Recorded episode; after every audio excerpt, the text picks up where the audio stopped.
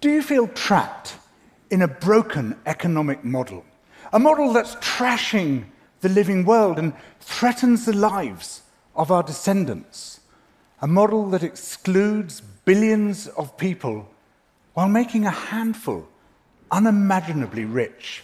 That sorts us into winners and losers and then blames the losers for their misfortune? Welcome to neoliberalism, the zombie doctrine that never seems to die, however comprehensively it is discredited. Now, you might have imagined that the financial crisis of 2008 would have led to the collapse of neoliberalism. After all, it exposed its central features, which were deregulating business and finance, tearing down public protections, throwing us into extreme competition with each other as, well, just a little bit flawed. And intellectually, it did collapse. But still, it dominates our lives. Why?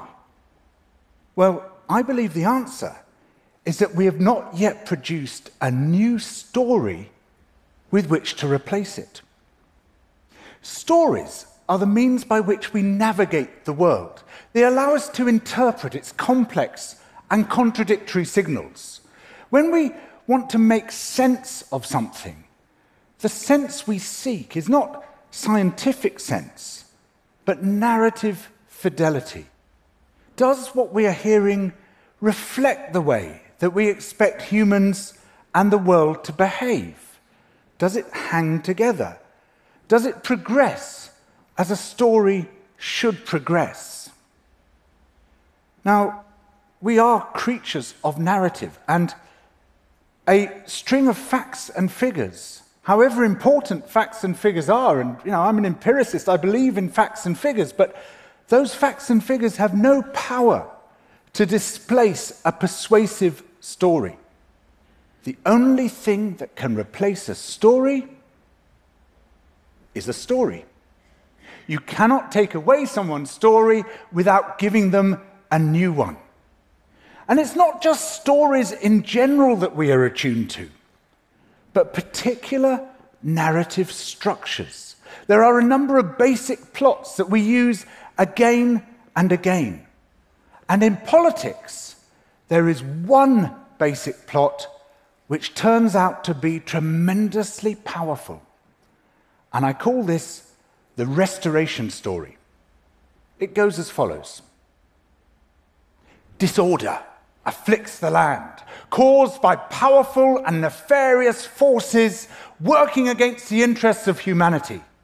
But the hero will revolt against this disorder, fight those powerful forces against the odds, overthrow them, and restore harmony to the land.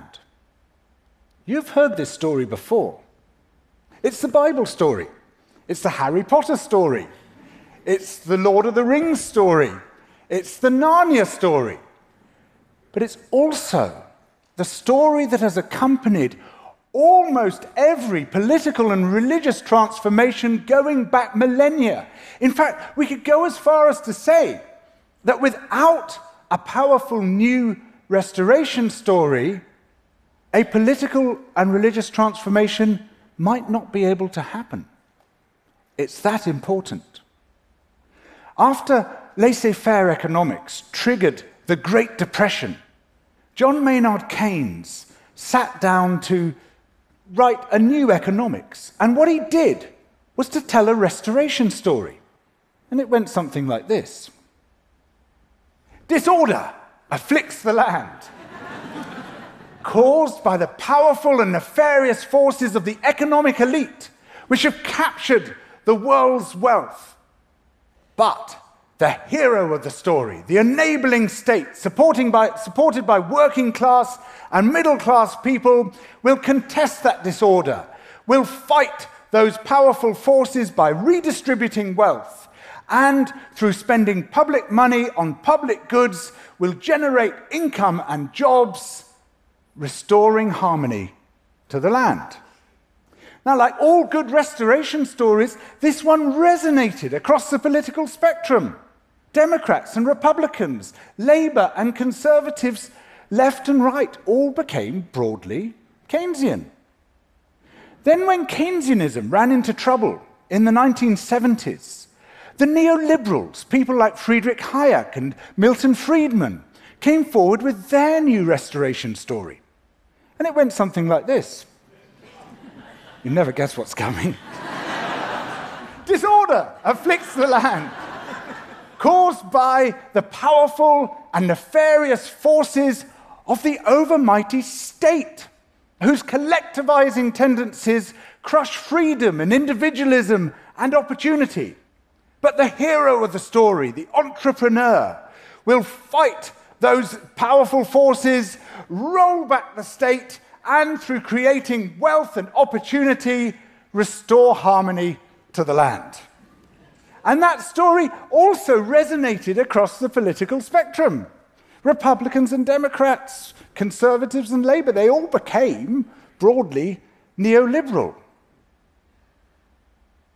Opposite stories with an identical narrative structure. Then, in 2008, the neoliberal story fell apart, and its opponents came forward with nothing. No new restoration story. The best they had to offer was a watered-down neoliberalism or a microwaved Keynesianism. And that is why we're stuck. Without that new story, we are stuck with the old failed story that keeps on failing. Despair is the state we fall into when our imagination fails. When we have no story that explains the present and describes the future, hope evaporates. Political failure is at heart a failure of imagination. Without a restoration story that can tell us where we need to go, nothing is going to change. But with such a restoration story, almost everything can change. The story we need to tell is a story which will appeal to as wide a range of people as possible, crossing political fault lines. It should resonate with deep needs and desires. It should be simple and intelligible, and it should be grounded in reality. Now, I admit that all this sounds like a bit of a tall order, but I believe that in Western nations there is actually a story like this waiting to be told. Over the past few years, there's been a fascinating convergence of findings in several different sciences, in psychology, in anthropology, in neuroscience, in evolutionary biology, and they all tell us something pretty amazing, that human beings have got this massive capacity for altruism.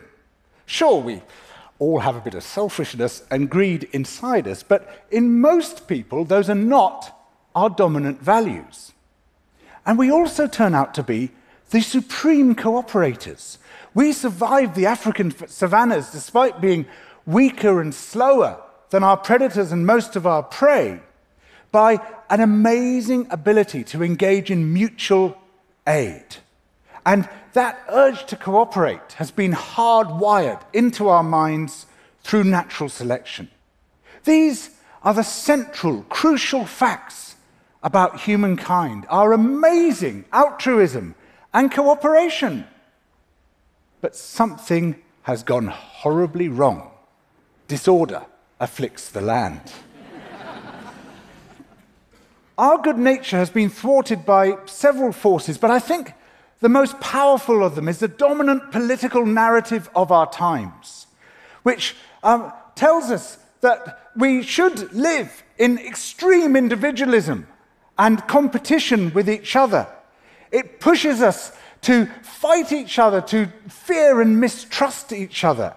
It atomizes society. It weakens the social bonds that make our lives worth living. And into that vacuum grow these violent, intolerant forces. We are a society of altruists. but we are governed by psychopaths.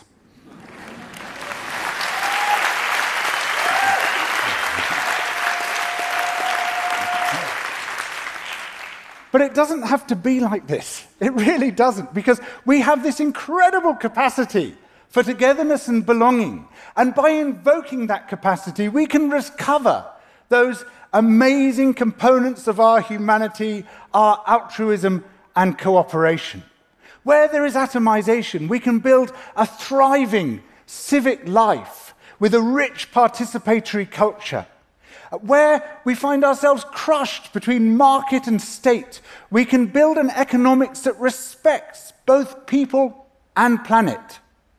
And we can create this economics around that great neglected sphere, the commons.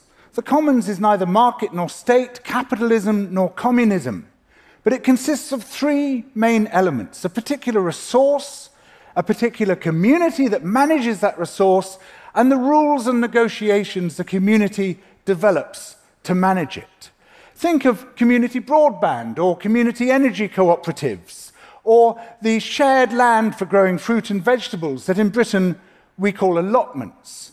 A commons can't be sold, it can't be given away, and its benefits are shared equally among the members of the community. Where we have been ignored and exploited, we can revive our politics. We can recover democracy from the people who have captured it. We can use new rules and methods of elections to ensure that financial power never trumps democratic power again.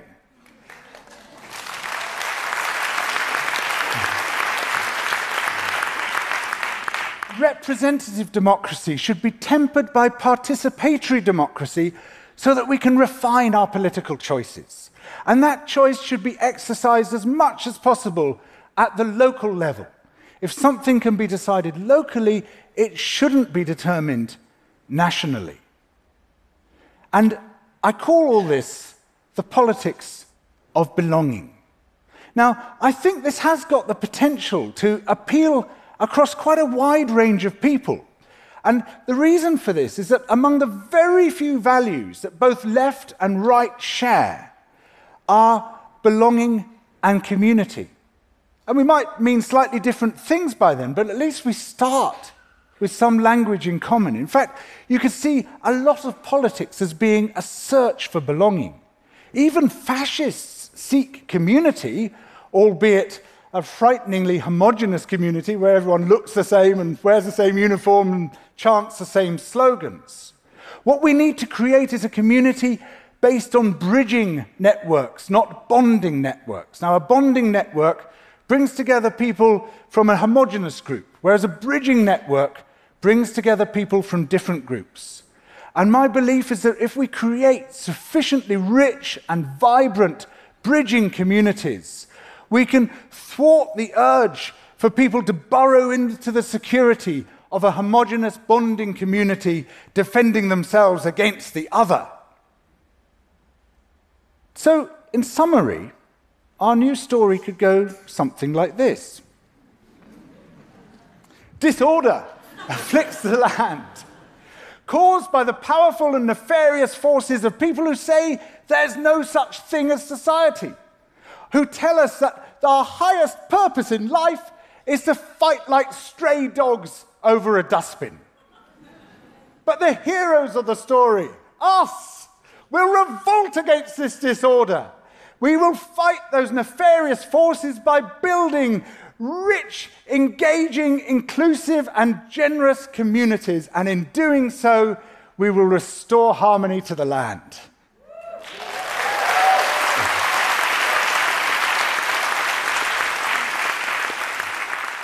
Now, whether or not you feel this is the right story, I hope you'll agree that we need one. We need a new restoration story, which is going to guide us out of the mess we're in, which tells us why we're in the mess and tells us how to get out of that mess. And that story, if we tell it right, will infect the minds of people across the political spectrum.